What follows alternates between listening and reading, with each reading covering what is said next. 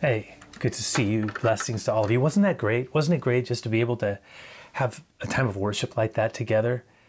I mean, I know this was something none of us wanted, none of us anticipated being in this situation. I mean, when the 2020 started to unfold, who could have who could have imagined we would be having to as a nation, as a world, deal with a, a, pandemic that's affecting our lives in such significant ways. And, and I don't think there's any of us that haven't been affected in some way. I know we all have. I mean, it is it is incredible to think that we're actually doing church this way. That we can't actually gather. I, I look forward to the time that we will be able to do that. I don't know what it's going to look like as we make our way back, but um, I'm confident at some point it's going to happen. But in the meantime, we're we're getting the ability to do what we're doing right now, and I'm very grateful for that. I hope you are as well. We're staying connected my desire is that all of us would come out of even this time together more strengthened, more encouraged. I really want you to be blessed. I do. I, I, I sense that there is a, a kind of collective angst sitting out there. I mean, many of us are dealing with real anxiety. Some of that anxiety is connected just to the fact that all of our normal patterns are disrupted, our rhythms, uh, things that we've been accustomed to, the kind of unwelcomed limitations that have been forced upon us. And, and then on top of that, we're experiencing to differing degrees loss. Some of us have experienced profound loss.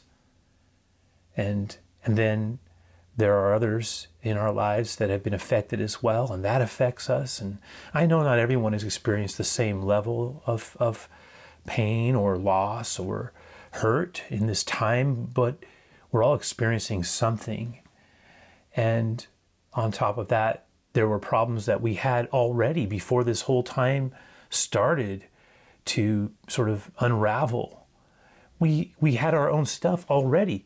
Some of us you know, we're having then to deal with all of those things plus this. And then on top of that, others of us, while this has been happening, have had certain things emerge. And so it's just been really hard. And I know that some, some here, we, we've been extremely lonely. And that creates its own kind of, of difficulty and discouragement. And it can even lead us into places of depression. And others of us are struggling um, to stay away from bad patterns of behavior or addictions and things that are actually toxic in this space of our time. We feel displaced. We we feel sometimes empty and afraid, and out of that fear, we might turn to things that, in the end, are not going to help us at all. So, you know, I really and then and again, uh, sometimes the issue is not physical; it's it's mental, it's emotional, it's spirit. Some of us has to do with our thinking. We get ourselves into a, a situation where we're empowering our fear. And it's not like this that God is saying that, that we're not supposed to have fear um, in terms of, I just don't know how realistic it is for us to have no fear. You know, the Bible says God has not given us a spirit of fear, and we're constantly reminded not to fear. But we're, it's not unusual for us to be afraid of things. And I think the real challenge is, though, the Lord may say to us, it's, it's not that you can't have fear at this time, it's just that He wants us to fear less. He doesn't want us to be bound up in that fear, right? God wants us to be free in Him. He wants us to be blessed. He wants us to have uh, the ability to uh, go through this well. and my desire. In fact, I'm going to pray. I'm going to pray before we even get into this message, this teaching. I, I want to pray for everybody. I want to pray for all of us. And uh, even now, Lord, and you just pray with me, okay? So even now, Lord, we we realize that in this time of great uncertainty and and um, where there's many anxious thoughts that surround us, that we would welcome you into this place and into this space and into our heart. Great healer, come. I'm reminded of what the apostle said again. Though I am pressed on every side with trouble, yet I am not crushed nor broken. And perhaps some of us feel greatly pressed on every side, but we cling to your promise that we would not be broken or crushed under the weight of things. Some of those things, they're not even real things, they're just things that our mind is having a hard time not envisioning, and they're crushing us, Lord. We, we pray that you would help us, Lord, in this place to not allow the weight of things that you're not asking us to carry to beat us down. O good shepherd of our souls, shepherd of our soul, lead us into green pastures. Show us, show us, Lord, um, the water, the quiet stream of water, so that though things are stirring around us, we might have a settled internal place with you. That you would be at the center of our lives, that you would calm our mind, that you would calm our concerns, that you would calm our fears, that you would calm the waters that are deep within us. Help us, God. Remind us that you will always show us a way, that you're the good shepherd. You lead us in the way, even through the valley, the shadow of death. Yes, you will show us the way to walk. Just stick with you. We'll stick with you. So, Lord, we just ask that as we take this time to enjoy your word together, that it would not only be a time of learning, because it's, it's really the last time we, we're sitting with this amazing woman in John 4, the Samaritan woman, and watching your interactions and the words that you had to say around this incident. They have so much power and meaning for us. So, again, I ask that there would just come a flow of life and strength and encouragement at such a time as this, we ask it. And our eyes are, are looking towards you, Lord. In Jesus, in your name we pray it. All of us, in your name, right now, you and I, we pray it together. Amen. Amen. So, hey, here's what I'd like to do. Uh, rather than retelling the account, and, and again, we're just a, a week removed from Easter, but we've been sitting with this woman at the well and the whole incident in John 4 and it's been with us since for a majority of our exhale series is focused on that interaction and so we're closing that we're finishing it this is the last uh, the last time that we're going to be sharing uh, around this uh, in john 4 and so i want us to be able to both receive from it and learn from it but also to enjoy it like i really want you to enjoy this moment so what i want to do and we're not going to you know uh, necessarily put this on the screen. I'm just going to read this through. I'm going to read uh, the front end of John 4 and revisit the situation. I'm just going to read it uh, with a, a, translation that is called the Message Translation. And I really don't want you to feel like you have to do anything beyond just, just you know, listen to me as I share it and read it through. The message is uh, what it what it sometimes lacks in precision of translation. It makes up for in its kind of unique grittiness. And I thought it would be a, a, a different way of enjoying and setting up the passage that we're going to explore a little bit from now. So this sets the table for it. So let's revisit it together. And again, later on, there's a there's a note section. We're also going to scroll the verses as well and you can you can follow that way with the main text. You're anytime at all, by the way, you're welcome to get your Bibles out to look at it as we move through the, the chapter. There's no you know, you're free to free to move around the cabin. It's one of the unique opportunities with the way we're doing church right now.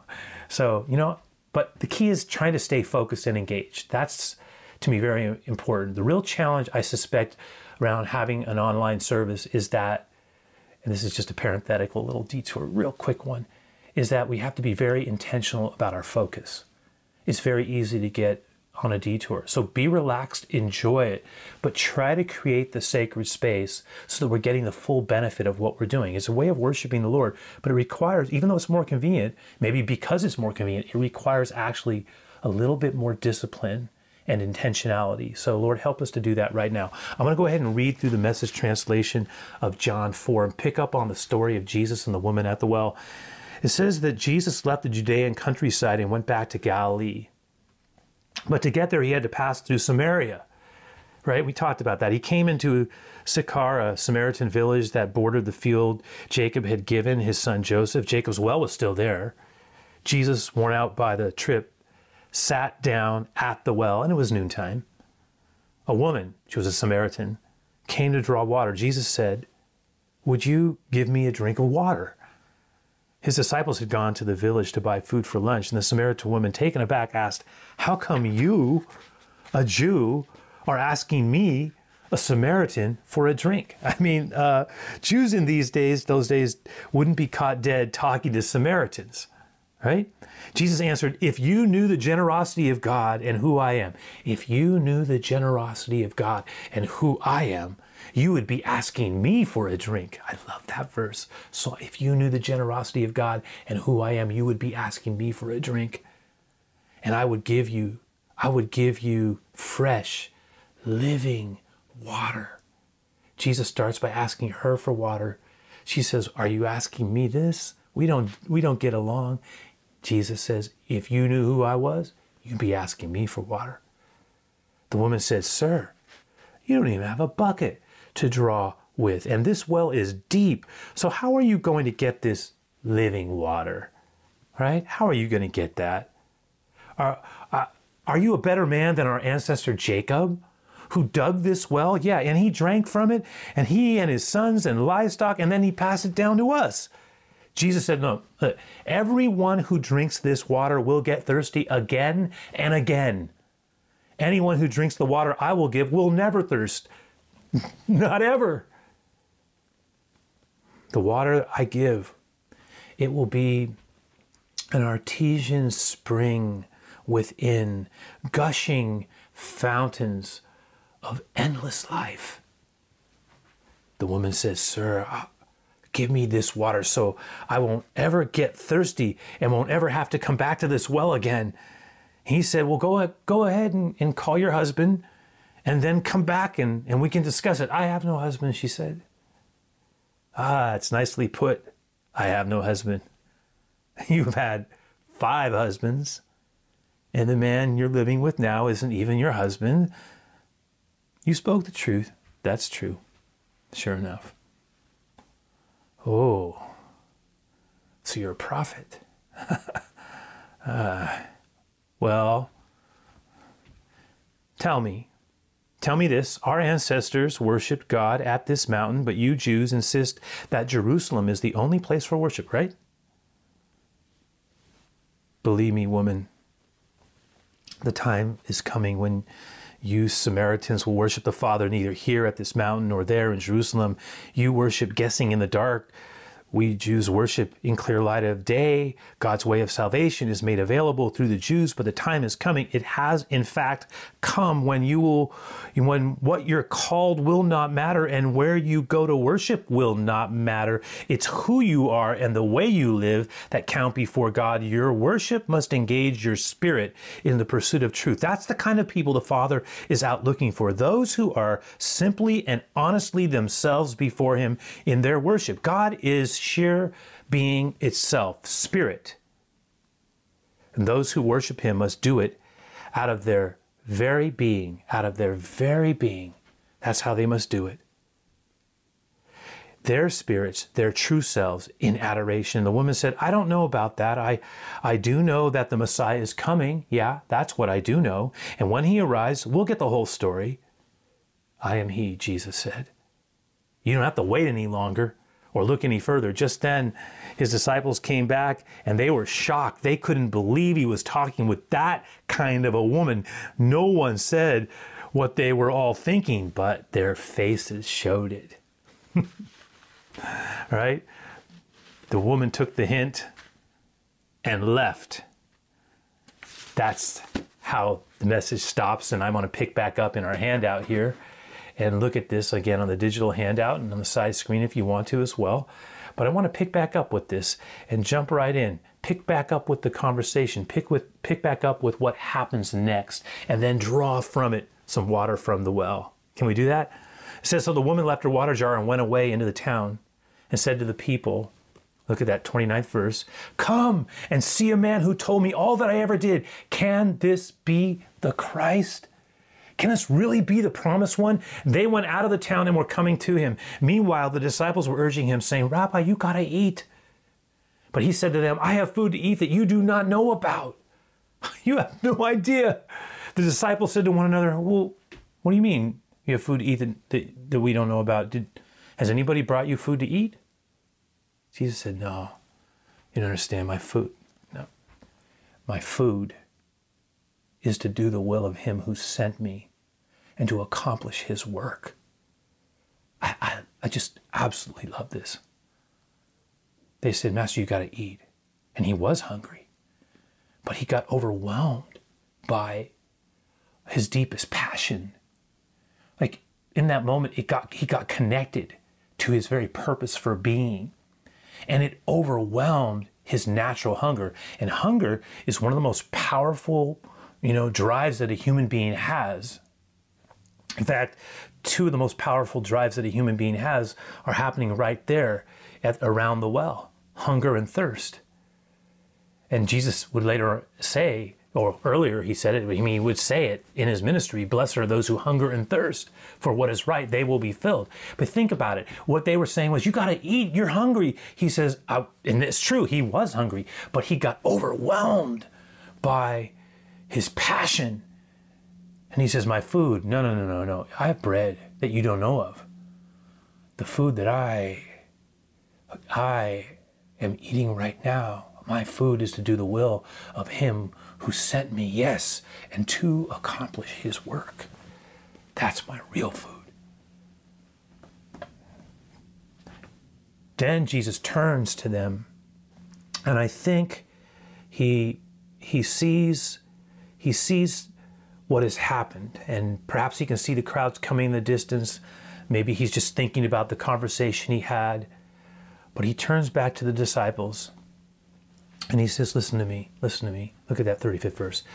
Do not say, look, don't say four months and then comes the harvest. Look, I tell you that the fields, just lift up your eyes. I, said, lift up your eyes because the fields are white under harvest. I'm telling you, they are ripe, they are ready. Um, don't say later. Don't say four months. I tell you, now is the time. Now is the time. I'll, I'll tell you, the harvest is ready. It's ready right now. And then he says this already the one who reaps is receiving wages and gathering fruit for eternal life. So that the sower and reaper may rejoice together. Basically, what he's saying, Jesus is saying, is, I'm already. Look, the purpose for which I have come is going to prepare a great harvest but I'm already seeing the first fruit of that harvest. And this conversation I just had, I'm telling you, it's just the first first little first fruit. It's the beginning of what's going to be a harvest that's going to be so amazing, so extensive, that's going to permeate the world.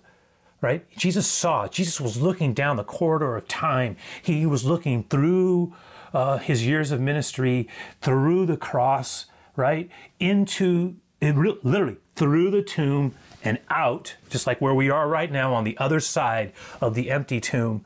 And he saw, right, what was going to happen. He, and I see Jesus in that moment looking down the corridor of time, and I see years flashing by, right, down the centuries. And I imagine one of those years is 2020. And as he sees the years going by, he says, don't say four months and then comes the harvest. I'm telling you, God is doing something now. Now, ultimately, ultimately, it's going to be far more profound than anything you can ever imagine. So much more is ahead of us. Do you see it? Jesus is saying. Do you see it? Do you understand? This is just a small beginning of what's going to end up being um, a massive harvest until the end of the age because of the work that I have come to do and what has happened in this woman's heart the healing that's beginning to take place is going to happen in the hearts of men and women in ways that you can't even imagine or conceive. And I'm telling you, the time is right. It's now. let's not even wait till then. Then's coming, but this is now. Right? This is great. For he for then Jesus says this, for here the saying holds true. Look at this. Look at, and see how relevant it is to everything that we've been talking about when we started the year. Sow water reap, right? Look how amazingly connected this is. Look at verse 37. For here the saying holds true. Look at it. Look what he says. For here the saying holds true. One sows and another reaps. Look, I sent you to reap that for which you did not labor. Others have labored, and you have entered into their labor. Now, principally, principally speaking, sometimes you can work long and hard for a harvest and wait for it to grow. I think it's true of anything in our lives. And we may pay a steep price. But other times we come to a field and, and just like Jesus is saying, and it's already been worked. The harvest is already prepared.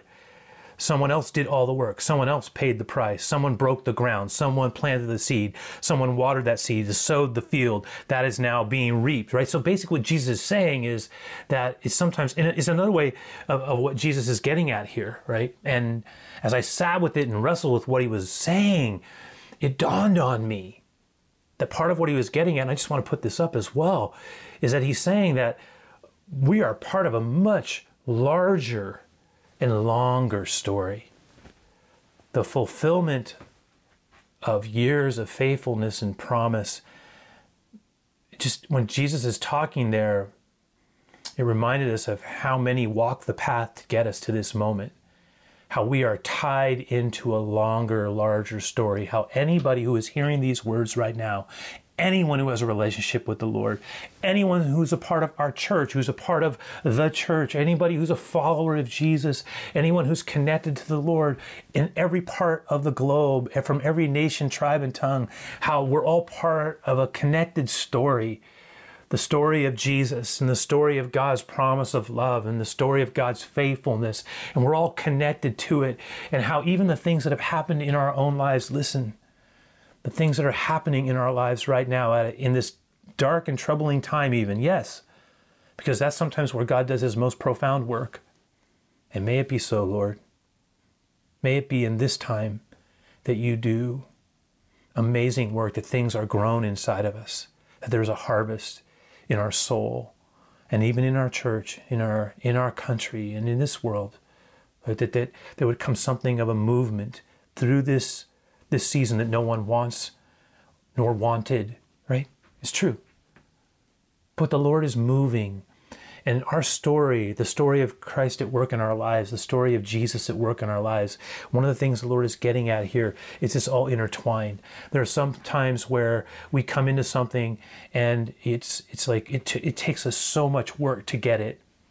And then there are other times where it's almost like we were given a gift right in these moments. And and uh, again i'm reminded of sort of what happened. I, I, was thinking about you know and I, I think it's good to personalize things in our own lives. I was thinking about our church and and how that field was nurtured at its beginning by someone by a generation right? That was nurtured and loved and and the work the field was worked and the rocks were dug out and seeds were planted. Now they never they never really got to see the harvest.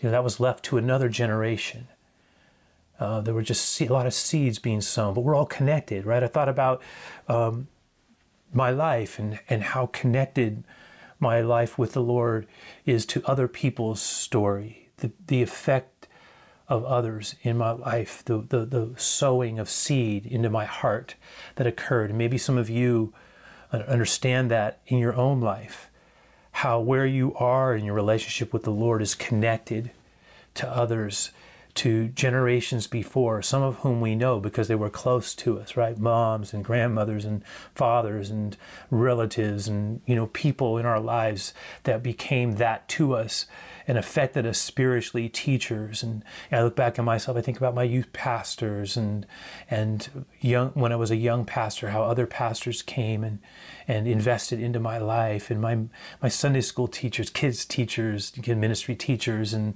and just the seeds that were sown. And maybe you relate to that, and the prayers that were offered, and some of you were prayed over, like you were prayed over. But I think you know again, mothers and grandmothers and aunts and uncles and co-workers and you know fathers and just grandfathers prayed for us. People prayed for us. People yearned for our day. They worked the harvest field. They worked it.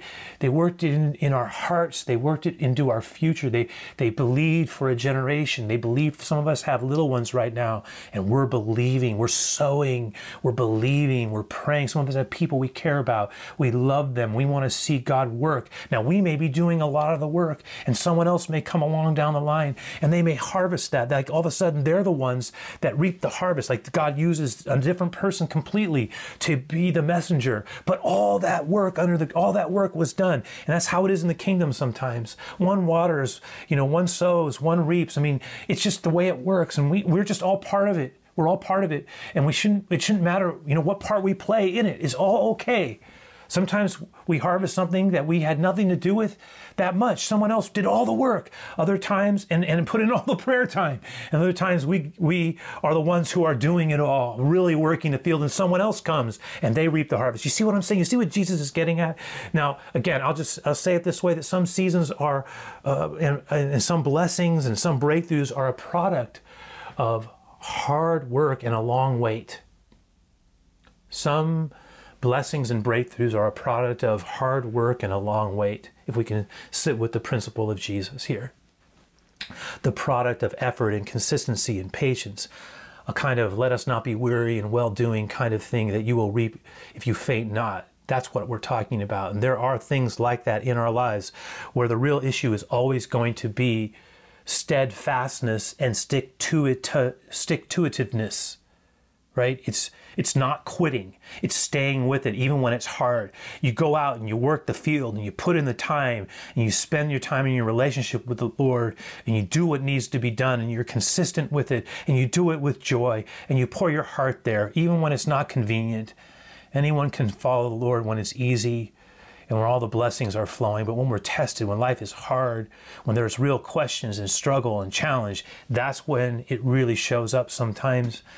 And again, some of the breakthroughs that come are come as a, a result of a long process, a long, consistent, you know, commitment to something that is huge. And I think this is a critical time for for this, right? Um, and for some of us right now, in this particular unique situation we're all finding ourselves in, we really need the gift of, of, of patience, of a, I will call it a positive patience. We do. And one of the things I was struck by is that that phrase, a positive patience, it's to me, patience in the biblical sense is never considered to be a I do nothing while I'm waiting. Godly patience is always anchored in faith. Listen to me, some of some of you are going to get it. You're going we're going to get this. And even though we can't see it, we are preparing for the breakthrough when it happens. That's positive patience. It's it's believing and it's is waiting with an expectation. And some of us are far too passive. Like we are waiting, but we have, we're not cultivating an expectation of trust and faith. And I, I say that with no, I mean, I'm not trying to get, I'm not mad at anyone. I'm trying to remind myself that positive patience is connected to trust and preparation for something that may not happen, but we believe it will and we're ready when it does. That's so important here. So, some blessings come as a result of sticking with something over the long haul, being faithful, committed. Um, we fall, we get back up. If we go through a tough season, that's okay too. We we're gonna we're gonna stay resilient, nimble. We talk about this all the time. God wants us to be highly adaptable people. So some some breakthroughs and some blessings they take years to play themselves out before we, they come to fruition. Other breakthroughs and blessings, and this is kind of what Jesus was getting at here, come like this, this gift of grace. And we, if I can say this, we know it really wasn't us trying to be patient and steadfast and committed and working the field. It more is a result of us just just being recipients of God's grace. I mean, we, if we're really honest about it, we got a blessing and and we didn't we didn't really deserve it. Like all of a sudden, we have this harvest, and maybe even someone else did a majority of the work. Like we, this, this gift of grace, and we we did very little to deserve it. And I think in the in those situations in our lives, and some of us are we're about to walk into them. Yes, we are. I think they re- require at least a twofold responsibility, maybe three. The first is gratitude. When that happens to us, when we get a blessing, when we reap a harvest for something we really didn't deserve, like God's goodness displayed in our lives, the first thing to, we say is, Lord, thank you. Thank you. I thank you. Another thing, number two, would be humility. Lord, I, I, I bless you because I didn't deserve it. I mean, you did this, not me. I'm not so smart, I'm not so great.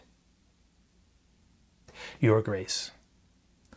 And then I think the third part of that would be to honor and love and care for, um, I'll say it this way, to care for the gift that we did not deserve, to honor it, to honor it with trust and love, and to nurture and care. Yeah, let's do that.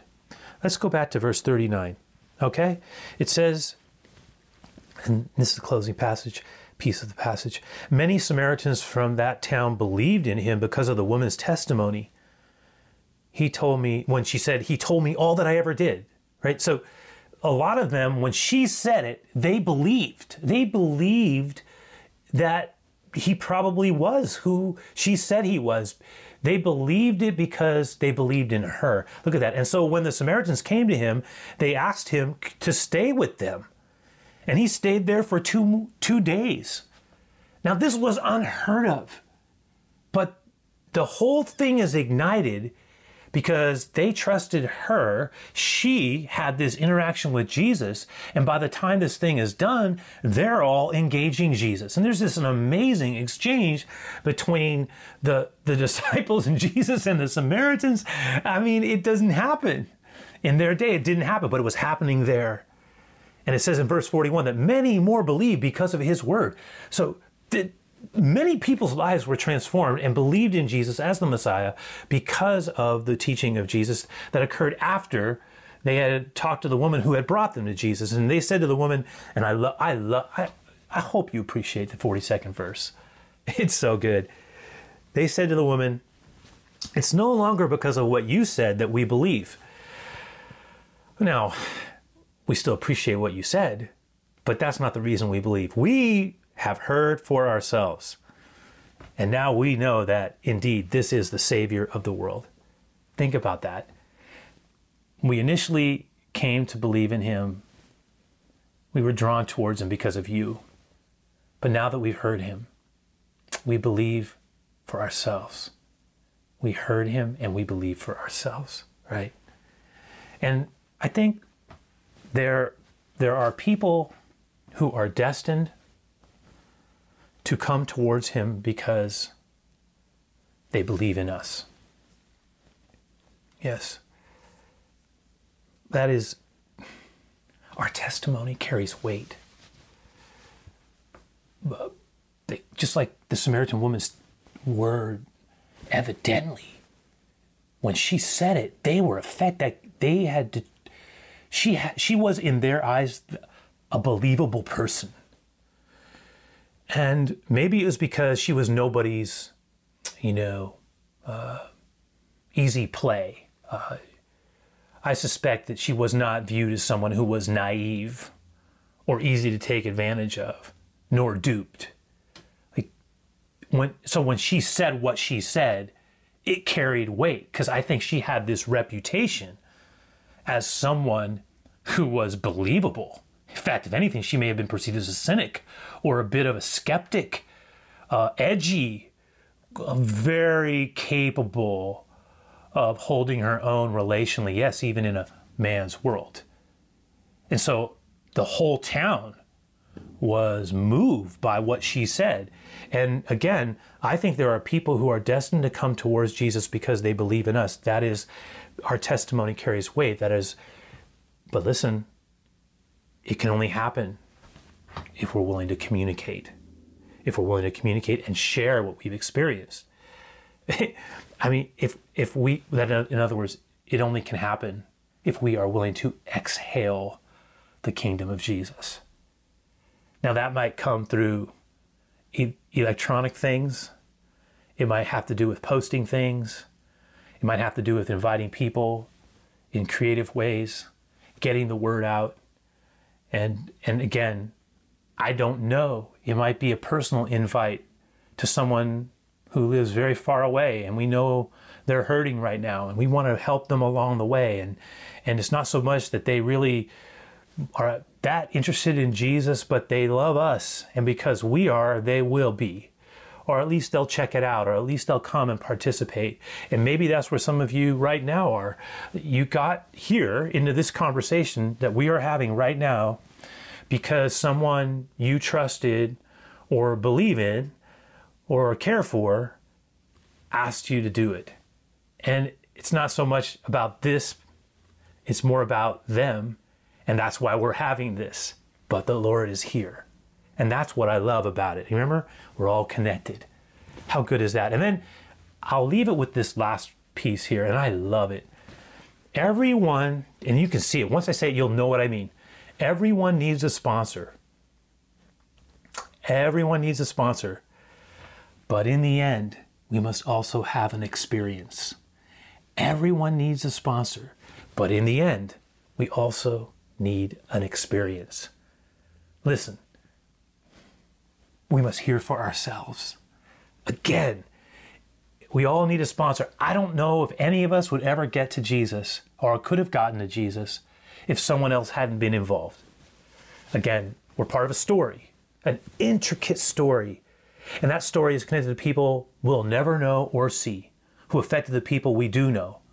It's, it's just it's, it's just amazing to think it through.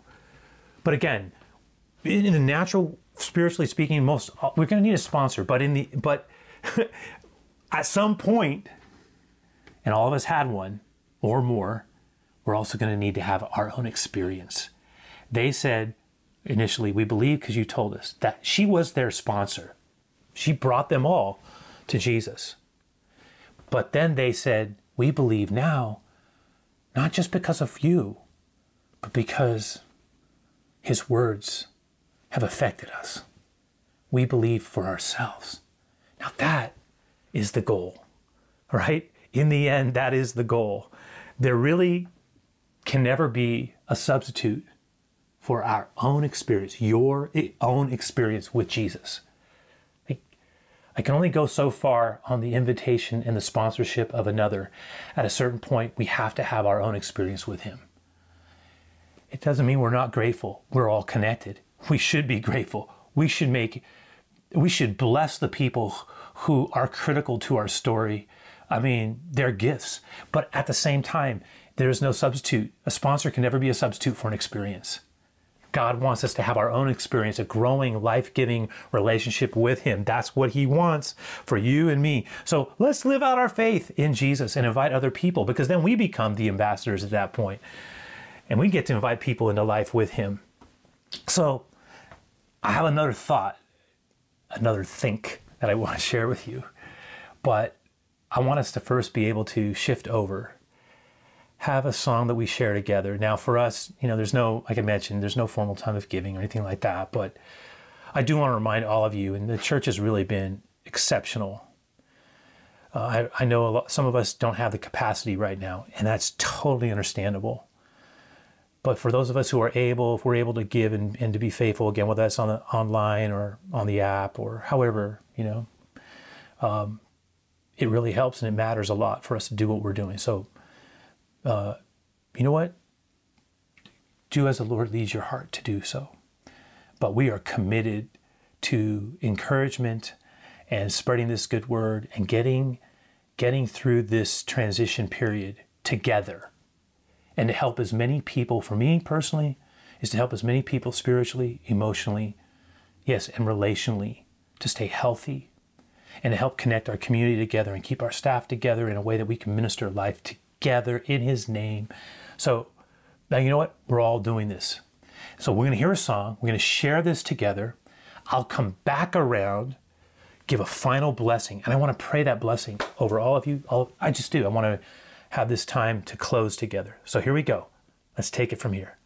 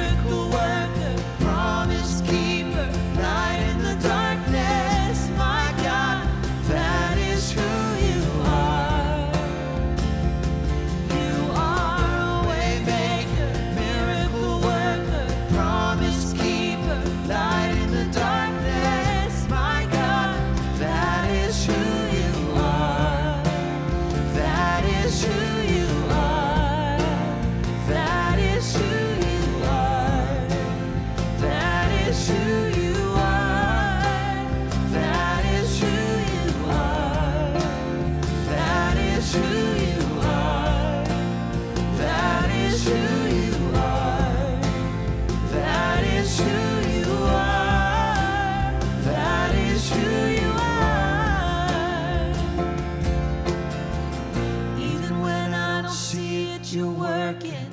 Even when I can't feel it, You working. You never stop, you never stop working, you never stop, you never stop working.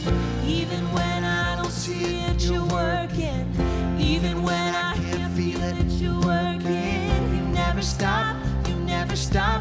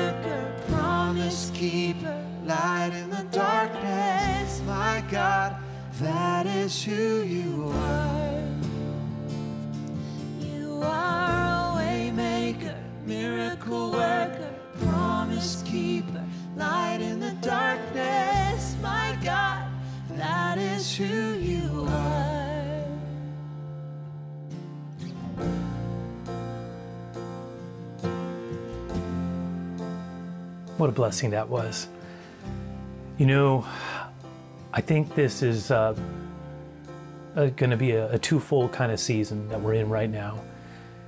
I do see it this way. It's a season of, of inconvenience, uncertainty, and anxiety. It is. We can't help it. It's the way it is. But it, it's also, I hope we can appreciate this. It's a season also of opportunity. There really is an opportunity here. You know, I, I shared a, a couple weeks back in uh, one of our midweek uh, online services that we had. We're, we're calling it the growing. We're revisiting and repurposing uh, the Growing Through Adversity series. And some of you may want to check that out if you haven't already. We do it every Wednesday night and replays for a bit. There's a little pastoral introduction and conclusion as well. But a couple weeks back, I remember saying in, in the, uh, I call it the GTA, um, you know, if we're gonna we're gonna have troubles in life, and some of them are inescapable, like what we're having to deal with right now. So if we're gonna have to go through it, might as well grow through it. I'll say that one more time. I, I remind myself of that sometimes. Can't run away, it's not going away. Can't push it off to another day. If you're going to have to go through it, come on, let's grow through it. If I have to go through it, I might as well grow through it. What's the opportunity in the adversity that the Lord has for us? What would that look like? Don't get bound. You know, don't get stuck. Stay unstuck, stay unoffended.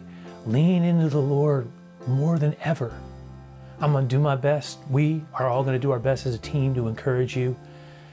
At a personal community level, we're going to give it our best shot. But in the end, this is about our own relationship with the Lord everything that we do, every everything that we do, rise and shines, and the encouragements, and the uh, midweek service, and the prayer groups, and the small groups, and the Zoom groups, and all the other things, you know, we're trying to do here together. The worships on the Instagram, everything really is meant to be supplemental to our own life with Jesus. Again, we believe because we experienced you for ourselves. And that's important. It's so important. So remember, the Lord is so good. In fact, I need to say it one more time so good, so God. That's who He is. And because of it, so good and so God. So good, so God, so good, so God. Lord, I, I ask for your blessing. I do. For all that we've shared and where we're heading be our, our faithful shepherd. Calm our minds and give us great courage. In your name we pray, Jesus. In your name we pray. Amen. Hey, till I see you guys again.